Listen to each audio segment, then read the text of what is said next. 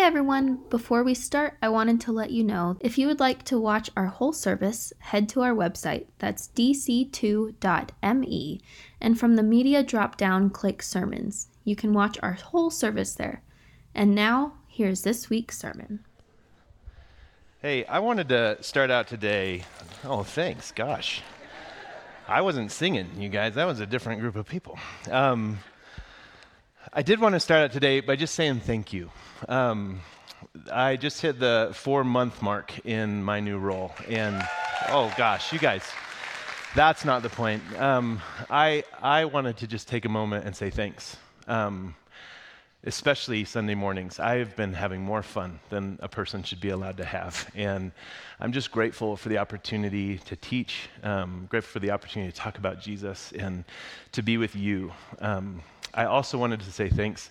Haven't gotten to do this with everybody yet, but with many of you, um, have gotten to sit over coffees and over dinners, just hanging out, um, getting to know you a little bit. And for the few of you that I've gotten to do that with so far, thanks. Um, this is just so good and so much fun. Thanks for letting me do this. Um, okay, I'm saying that because we've got a weird one today. You can't unsee what's about to happen. And um, so if, if, you have a queasy stomach, I mean, you guys, buckle up. This, this is pretty wild what we're going to be getting into. We're talking about choices today. Um, if you think about choices, we're, we're choosing things all of the time.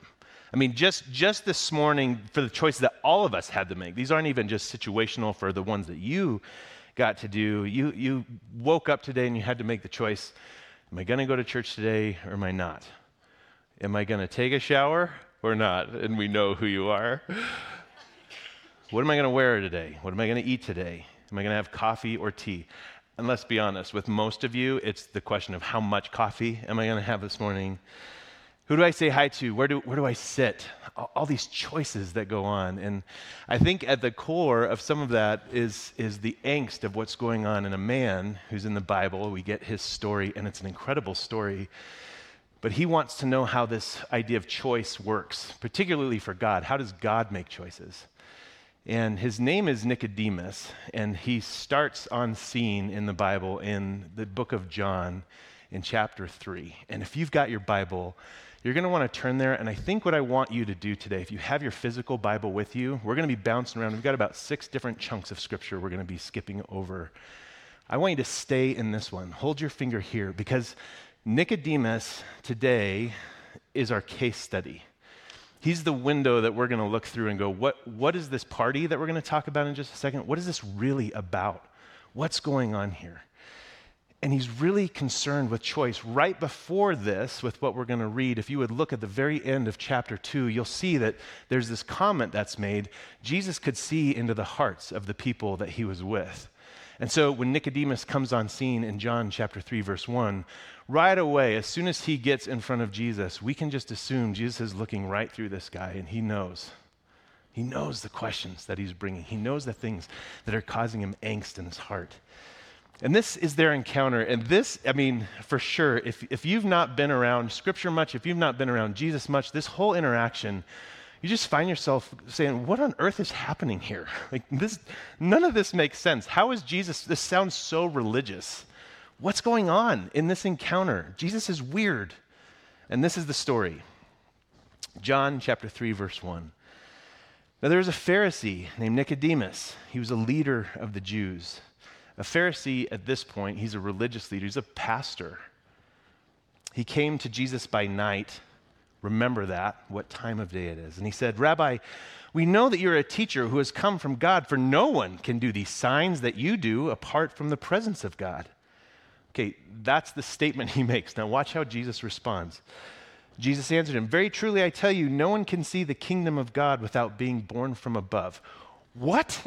like, Jesus, you're the weirdest conversationalist, Jesus. Like, I, I was coming with a compliment, I was easing into conversation, and then just bam, like, where are you getting this from? And again, keep in mind, Jesus is just seeing right through people.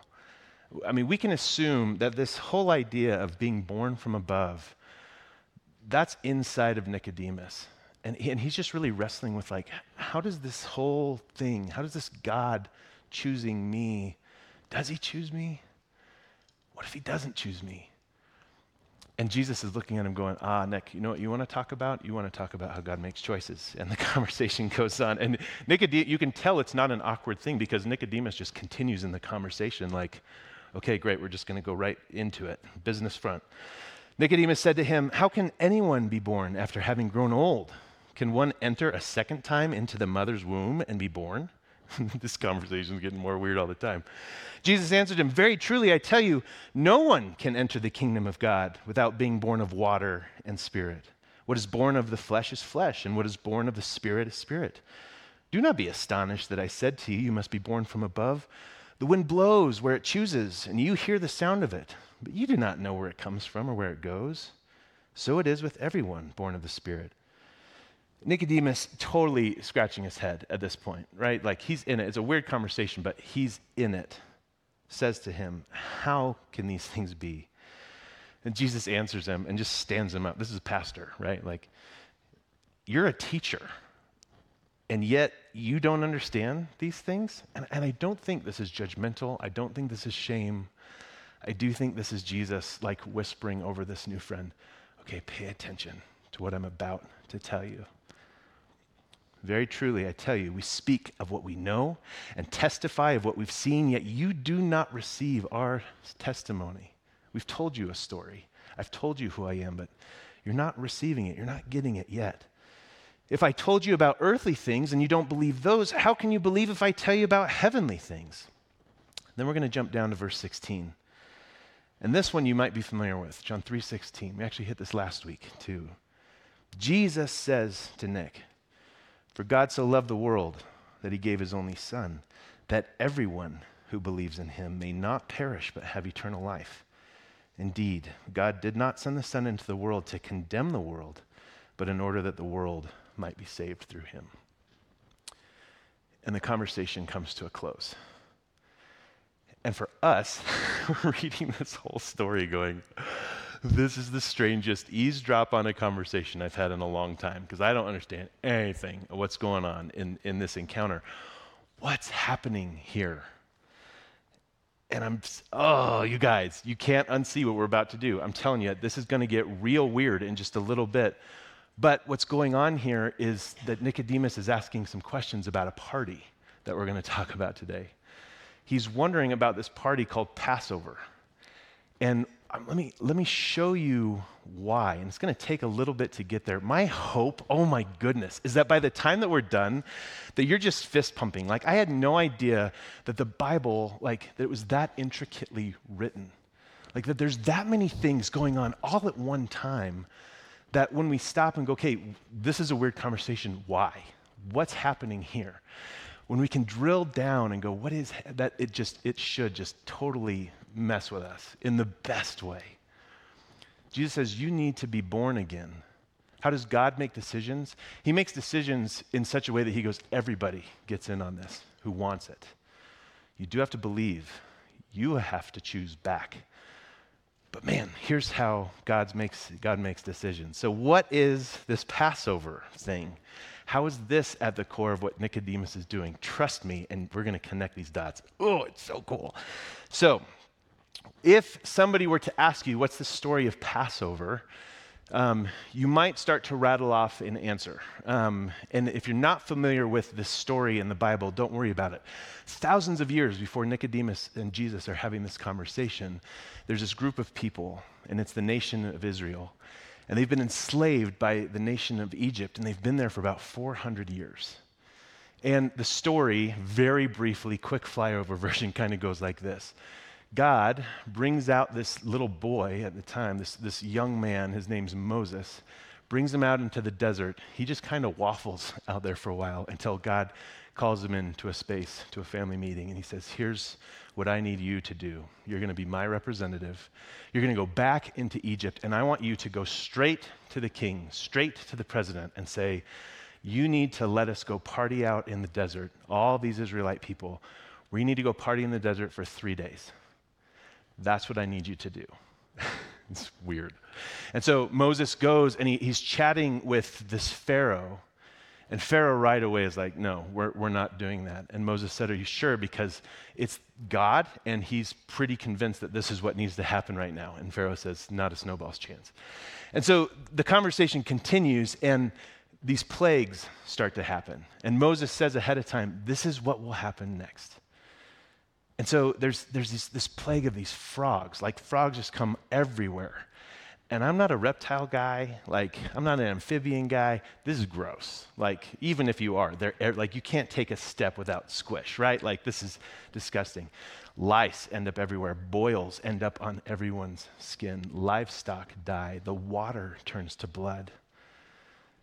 But as the grand finale of this whole thing, every time Moses is coming back to Pharaoh saying, let, let these people go. And Pharaoh says, absolutely not. And so the last one, he comes to him and he says, Okay, this last plague that's going to hit us, the firstborn of every family on this particular night, you have a choice. You can take the blood of a lamb and you can put it on the doorposts of your home. And if you do that, an angel will pass through town that night. And if he sees that blood, the firstborn in your house, they're going to be fine. But if that blood is not there, that angel will come in and the firstborn of your house will be killed. Please let these people go. And Pharaoh says, No. So this night comes, and the firstborn and the families that don't have blood on the door, the firstborn are gone, including Pharaoh's firstborn son. The only people who are spared are the ones who have this blood on their door. The next day, Pharaoh calls Moses in and he says, Look, get out of here. I want nothing to do with you anymore. It's a heartbreaking story. Moses and his people, though, they get to leave Egypt. And this, all these parties, I mean, if you've been coming even for a couple weeks, you know all of these parties hinge on this story. They leave Egypt. They cross the Sea of Reeds. They're out in the desert on Mount Sinai. They get the Ten Commandments. There's manna. There's quail. There's all these incredible Bible stories that happen. But that's generally the story of Passover. Now, if you're hearing all that going, yes, yes, that sounds like what I've heard before, yeah. But is there anything else going on? Anything that we may have missed? Anything that we can pay special attention to? Let me invite us to four hints. And again, if you have your Bible, I think I want you to keep your finger on Genesis 3. You can flip if you want to, but as we're talking about this today, I would love for you to just continue to glance down at, at or sorry, John 3 and, and say, why? Like, what's Nicodemus? How does this relate to Passover at all? But for right now, we're going to jump over to Exodus 5, and we're going to read just the first couple verses there. What is going on in this Passover story? What was the point of this whole exercise that God is doing with Pharaoh? And it says this chapter 5, verse 1. Afterward, Moses and Aaron went to Pharaoh. Thus says the Lord, the God of Israel. Let my people go so that they may celebrate a festival to me in the wilderness. But Pharaoh said, Who is the Lord that I should need him and let that I should heed him and let Israel go? I do not know the Lord, and I will not let Israel go. Okay, what's going on in this story? I think the first thing God says, Let my people go, and Pharaoh says, I don't know him.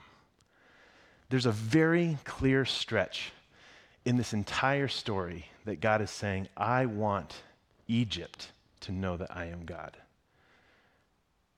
I want Pharaoh to know that I am God. We've got, all these Egyptian gods. They need to know that I reign supreme, period. And it wasn't necessarily a show of strength. This isn't like divine posturing. I think this is God actively, with the heart of a dad, saying, I want them to know that I love them too. It's very important to me. So we see uh, Pharaoh right away go, I don't know who this God is. And God is going, I know you don't. I, I, i need to put myself on display so that you know. It's wild when you look at the plagues as they roll, what happens. Each of these plagues is intimately tied. There, there's a, a Egyptian god of frogs. There's an Egyptian god of water. There's an Egyptian god of health that would relate to boils and of livestock. And it's like with each one of these plagues, God is saying, I'm more strong than this God. I'm more powerful than this God. I'm better than this God. Pharaoh, don't you see? I am God.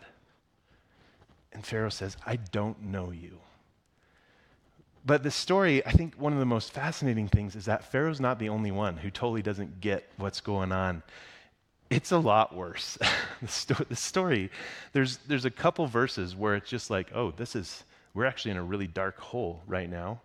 And if you flip over just one more chapter, we'll see it right here in Exodus 6, verse 2, going through verse 9. And it says this God also spoke to Moses and said to him, I am the Lord. Okay, this is the whole story. God's just going to throw it down for Moses and then say, Go remind Israel all, everything I'm about to tell you. I am the Lord. I appeared to Abraham, Isaac, and Jacob as God Almighty. But by my name, the Lord, I did not make myself known to them. I didn't tell them my name. I also established my covenant with them, a promise to give them the land of Canaan, the land in which they resided as aliens. I have also heard the groaning of the Israelites, whom the Egyptians are holding as slaves, and I have remembered my covenant. Say therefore to the Israelites, I am the Lord, and I will free you from the burdens of the Egyptians and deliver you from your slavery to them. I will redeem you with an outstretched arm, with mighty acts of judgment. I will make you as my people, and I will be your God. You will know that I am the Lord your God, who has freed you from the burdens of the Egyptians. I will bring you into the land that I swore to give to Abraham and Isaac and Jacob, and I will give it to you for a possession. I am the Lord. Now, you would think that when Abraham takes this story back to Israel and reminds them, hey, for hundreds of years, God has been promising us that He's going to take care of us. And the day has come, y'all. It's time to go. You would think it would just erupt, like all out ballistic. Here's the start of the party. Here's the next verse. Moses told this to the Israelites, but they would not listen to Moses because of their broken spirit and their cruel slavery. They've been busted down so hard, they've forgotten their story. But worse than forgetting their story, they've forgotten God's goodness. They've forgotten how powerful He is it's like it's like scrolling through their Instagram feed. It's just one more picture of whatever. Like it really doesn't matter that much.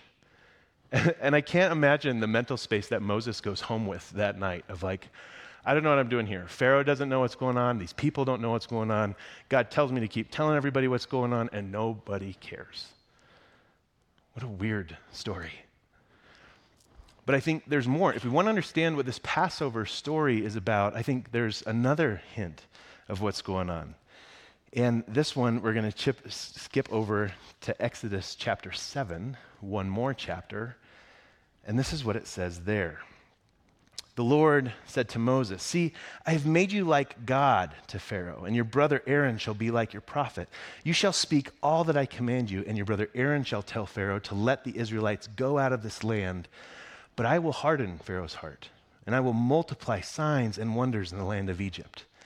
When Pharaoh does not listen to you, I will lay my hand upon Egypt and bring my people, the Israelites, company by company, out of the land of Egypt by great acts of judgment. The Egyptians shall know that I am the Lord when I stretch out my hand and bring the Israelites out from among them. It really is this final act. But I hope as you're seeing these chapters, you're really starting to see God's purpose in this story you have to know that I am God. I am that powerful. I'm more powerful than these Egyptian gods. Pharaoh, I'm more powerful than you. Israel, I'm bigger than your story, but I am your story. You all need to be reminded of who I am. This time, I'm giving you my name. This time, I'm remem- reminding you of the promises I've made. This time, my sleeves are rolled up and we're getting after it. And I think if we really want to go for the gold, this is where keep that finger on John 3. What's going on in John 3? Why is Nicodemus so worried about being born? We got to go back to Exodus chapter 4. And I know this will be our last touch. I know I'm skipping around a lot, but hang with me as we're trying to string together what's this Passover story about? We've gone chapter 5, chapter 6, chapter 7. But if we go back and go, what was the chapter that kind of kicked this all off? Like if God had an introductory statement to Passover, what was the introduction? Because that should tell us what his main purpose was. In Exodus 4, in verse 21, he makes this introductory statement. And the Lord said to Moses, When you go back to Egypt, see that you perform before Pharaoh all the wonders that I have put in your power. But I will harden his heart, so that he will not let the people go. Then you shall say to Pharaoh, and man, pay attention to this. This is weird. Thus says the Lord Israel is my firstborn son. I said to you, Let my son go, that he may worship me. But you refused to let him go, and now I will kill your firstborn son. Okay, so what's in the introduction? Firstborn, firstborn. We're really hitting this idea of firstborn. Israel is God's firstborn. We have this, this party that's called Passover, but it's kind of a weird name, right? Because there, it was actually just one of 10 plagues that happened. How can we only name it after the last plague? I, w- I would submit to you, and I think it's really clear, the reason why we call it Passover is because this is the whole reason why this whole series of events started and finished. Because God is looking at this people group and He's saying, This is my firstborn son. I want them back. You've held them long enough. But it's weird because Israel's not the firstborn. The nation of Israel was, was the descendants of a family, the, the family of Jacob, but, but Israel, that name, comes from the son, one of his sons, Joseph. Joseph was the 11th born son of Jacob. He's not the firstborn son. And this nation, Israel, now carries his name. His name changed from Joseph to Israel later in the story. This isn't his firstborn son. And what's more, when we talk about firstborn sons, we're talking about individual people. God's talking about a whole nation of people. What's going on? Why? Why? What's up with this firstborn stuff? If we go all the way back, traditionally, Abraham, who kind of gets this first piece of promise and covenant, he's not the firstborn son. Why this firstborn language? I think if we want to understand why the firstborn is so important to God, we have to understand why, what, what does the firstborn do? Why does that particular order in the birth order matter so much? And there's a couple things that are just, you ask anyone who understands this culturally, and they'll say, these are the main things, and there's even more that comes underneath this. But there's kind of four main things that a firstborn son does. The first is that they just carry on the family name. But it's, it's more than just the name. It wouldn't just be Krieger, it, w- it would be that you carry on the culture of your family, and, and not just how we do things, but like the heart and the guts. What is our, what is our family? And the firstborn has to reflect those things. The second thing, you carry on the family business. You will be taking over, probably with your brothers and sisters, a family business, but you're going to be leading this thing. The third thing is that when you take over the family business, you do not take a lot of right and left turns because you've been watching how dad does it. And you learn from dad how do we run the family business? Who are our family connections? How does this work? And then finally, and this is really cool about a firstborn, a firstborn would receive a double portion of the inheritance. If you had three sons, the way you would divvy out your inheritance would you'd actually make it into four parts. And the youngest two would get one part, and the oldest gets two parts. That's amazing. And some of that is because you're going to need some fuel if you're going to be able to carry on the family business and to be able to do it like dad. But, but now, as we look at that and go, okay, now God is wanting to choose Israel as his firstborn. Why? Well, I think it's pretty clear. God, God's saying, Well, I, I need someone who's going to continue this family business. I, I want somebody who's going to reflect who I am to the world around.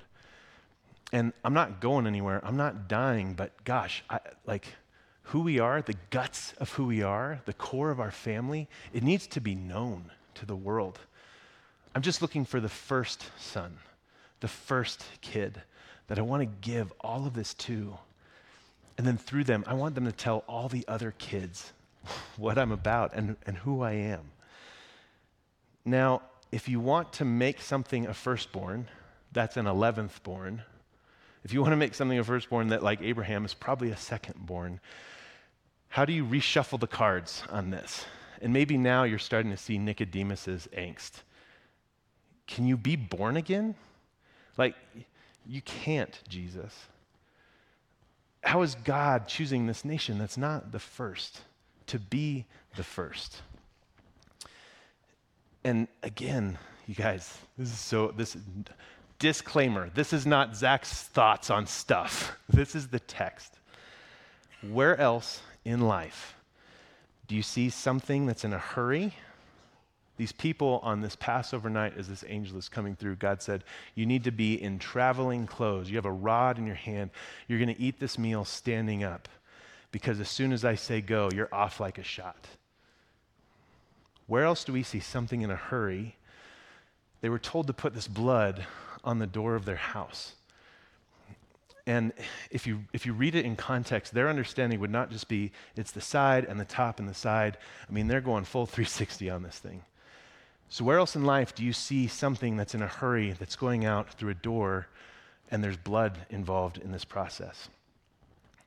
And more than that, where do you see something that's in a hurry, that's going out a door, that's covered in blood, and they're walking into a space of freedom or life for the first time?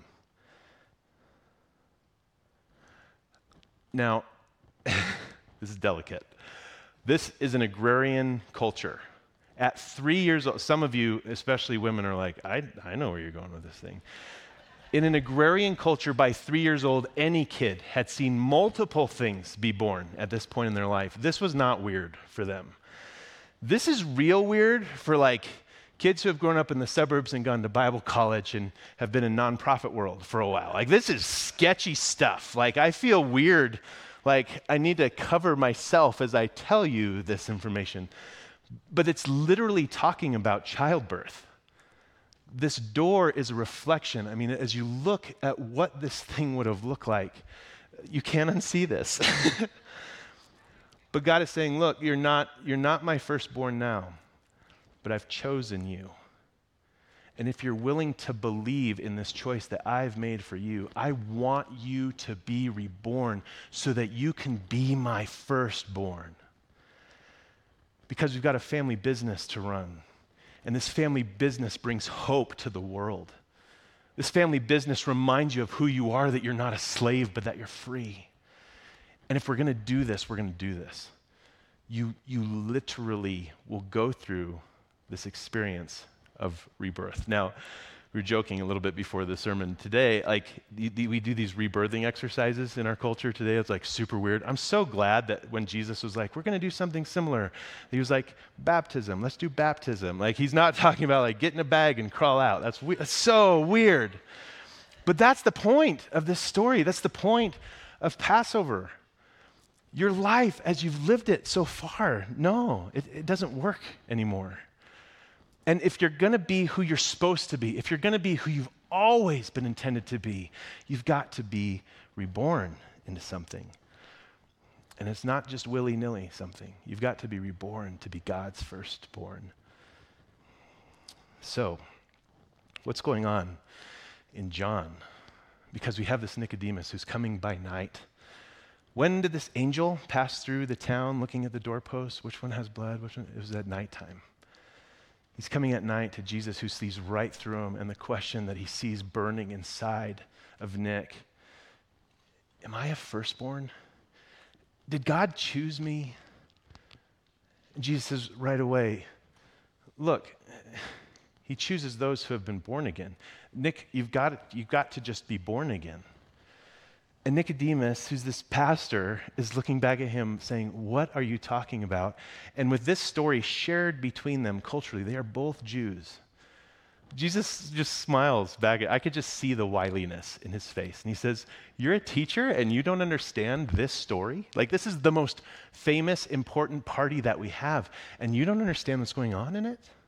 Nick, let me tell you a little bit more of this story what he finds as he continues to follow Jesus, what we see in him, is that he doesn't totally immediately get it. But Nicodemus, if you know anything about the story of Jesus, he doesn't do well with the pastor types. It's super ironic. But these are the people that generally, in the end, seek his death. And there's at least one Pharisee that we get his name, that he's actively campaigning, he's actively loving, he's actively with Jesus, and you know his name. It's Nicodemus. Because I think over his story and over his time with Jesus, he started to understand his need for this Jesus. I cannot imagine the look on his face as he's standing at the base of the cross, watching the blood of Jesus pour out and finding himself going, I've been afraid my whole life that God was not going to choose me. I didn't know what blood to put over my life so that I could be reborn again. But this is God's Son. This is God's Lamb. And it's His blood that now covers the doorway to a new life for me. I, I just can't, I, man, it must have been such an incredible moment for him to go. In chapter two, I heard that, and now we're in chapter the teens. And it's crashing in on me what's going on. Oh, it's so cool. I'm going to bring out the band as we land the party on this. What's the point of this holiday? God is still in the business of choosing. He's in the business of choosing us. And his choosing is funny. Do you notice that in the Exodus story, in this Passover story, the angel never goes inside the homes to really check out the folks? What's in their hearts? What are they doing? No. He just looks at do you have the blood of the Lamb on the outside or not? And if you do, you're spared. Man. He chooses to see by, what, by looking at what's on your door. So, what's on your door? I think the story is still happening today, but we're going to read in just a second. Hopefully blows our minds that much more. Remember that John 3:16 it said for God so loved the world that he gave his only begotten son that whoever believes in him, whoever paints their door with him will not die but live eternally. The next verse, which is so often forgotten because it doesn't fit on the sign in the end zone. It's verse 17. Indeed, God did not send the Son into the world to condemn the world, but in order that the world might be saved through him. One final thing, and this is just mind blowing to me. Would you believe it if I told you that the night that this conversation is happening between Nicodemus and Jesus is Passover night? For those of you that have been holding your finger on John chapter 3, look up just two verses to John chapter 2, verse 23. It says this When he was in Jerusalem during the Passover festival, many believed in his name because they saw the signs that he was doing. But Jesus, on his part, would not entrust himself to them because he knew all the people and needed no one to testify about anyone, for he knew what was in everyone. It's Passover night. Nicodemus is scurrying through the streets, burning in his heart. Is God going to choose me? Nick, whose blood is on your door? It's the blood of Jesus. And Jesus smiles at this teacher. He says, Don't you understand? And he invites him to follow him for years. If you're in a spot today where you're like, I, have never really understood these stories, but man, life is crushing. I need hope that there's something more. I have this impending death that's coming my way. I have the shame that feels like a ton of bricks on my back. Where do I go and what do I do? Because I feel like there's this angel, there's this thing that's just chasing me, waiting to crush me. And Jesus says, Look, it is not about what you've done or what's been done to you. Those things matter. But what matters most is the blood of Jesus for you, not to condemn you, but to save you. And it's good news. There's an order to a meal that they have every single time that Jewish people celebrate Passover. It's startling to see how the person of Jesus shows up in this story we are going to get to do that this coming Friday. I would love, if you haven't decided yet if you want to come or not, man, with this story as the backdrop to what happens at that meal, it's gorgeous. But I want all of you to know as you walk out the doors today, as you look up at the sun, and as you drive home, I hope that there's something in you that's grinning. Because if there's anything we see in the story of Nicodemus on Passover night, it's a dude who's been wondering the whole time Does God see me? Does God love me? Does he choose me? And the answer he finds is yes. Will you choose him back? I think it's a lovely response to hear this story, to hear this news, to weave it all together and go, let's sing. We love to worship this God. So, for those that are able, I would invite you stand and let's sing to him and about him.